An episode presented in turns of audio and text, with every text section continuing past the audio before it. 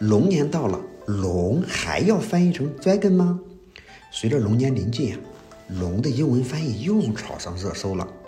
目前啊，英文里对咱们中国龙的翻译一般是 dragon，但是英语受众看到这个 dragon 和我们在脑海里浮现的龙的形象完全不一样。从神话传说上看呢，欧美文学家想象中的 dragon 啊，它是一个顶级怪物，双翅一展开能遮天蔽日。血盆大口一张啊，能喷出火焰。而拥有这种技能的 dragon 呢，它往往都是一个怪物，飞沙走石，危害人间，也特别喜欢从村民处去抢他们的金银财宝，囤积到洞里。欧洲神话里边特别喜欢描绘这样的 dragon，像神话传说《指环王》里就有一条巨龙叫 Smog，身形巨大，甚至啊，它常年睡在黄金珠宝堆里。给自己覆盖了一身铠甲，刀枪不入。所以呢，欧洲神话中的勇士啊，也往往是一个屠龙的人，英文叫 Dragon Slayer。他干掉一条 Dragon，来证明自己的实力。英格兰的传说呢，有个圣乔治与龙，英雄圣乔治就拔剑斩杀了 Dragon，他才获得了影响力，从而敬畏英格兰的守护神。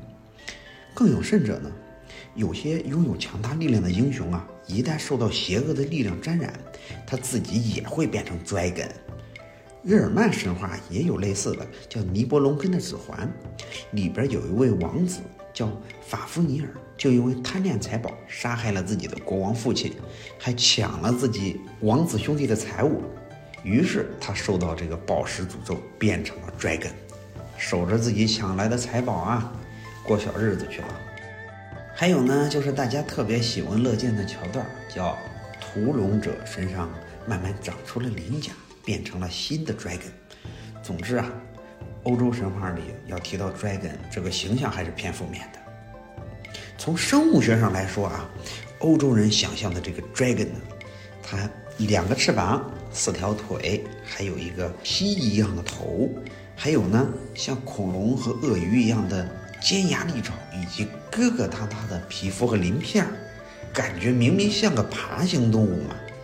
咱们中国神话呢讲究鲤鱼跳龙门，是鲤鱼变成了龙，而他们呢是把蜥蜴和 dragon 视为近亲。你说就这样的 dragon，它怎么能跟我们中国龙对应上呢？这完全不是一回事儿，好不好？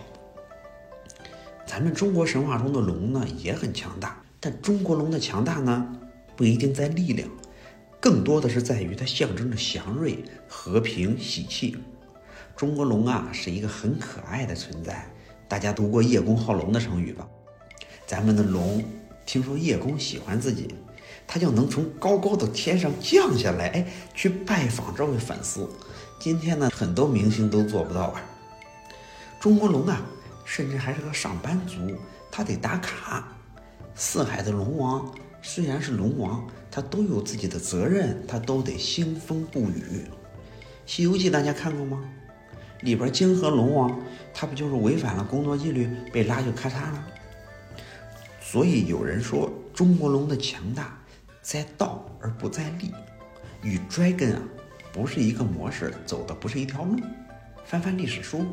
这个乱配的锅到底是应该谁来背？有点拿不准。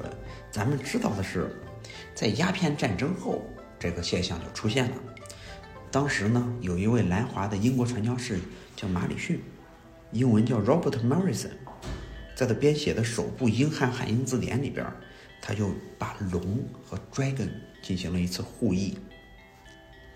咱不知道他当时怎么想的呀？也许他考虑的是。哎，西方神话中最强大的生物和东方神话中最强大的生物，它就给对应起来。但其实这个对应是很勉强的嘛。从马里逊以后啊，在绝大部分场合，龙和 dragon 都是互译关系。电影《卧虎藏龙》英文叫 Crouching Tiger, Hidden Dragon。但是呢，这个 dragon 和龙字就这么个互译法，已经在很大程度上导致了文化误解。二零一二年，美国著名经济学家威廉·恩道尔写了本书，就叫《华盛顿的屠龙战略》。他讲的是美国政客怎么屠中国这条龙。中国大陆以外的场合呢，有很多人在表达时也注意区分龙和 dragon。上个世纪九十年代，咱们还记得吧？有一个概念叫亚洲四小龙，英文的表述叫 four tigers，而不是 four dragons。所以呀，在龙的英文表达上，我们可以注重一些区分。其实有现成例子的，龙的英文音译啊叫 long，l o o n g，写的时候是两个 o，你读的时候甚至你都读成拼音的龙，很多老外都听得懂。美国功夫巨星李小龙，大家知道吧？一般人知道他叫 Bruce Lee，但其实他的全名叫 Bruce Lee Siu Long，就是这个龙。新加坡总理李显龙，他的名字也是这个龙。龙的英文进行音译，其实啊问题是比较小的，它至少比 dragon 能少很多误解。或许呢，咱们用龙取代 dragon 做中国龙，还是需要点时日的。但是呢，支持的朋友们不妨先用起来。好的，谢谢大家收听本期节目，我们下期见。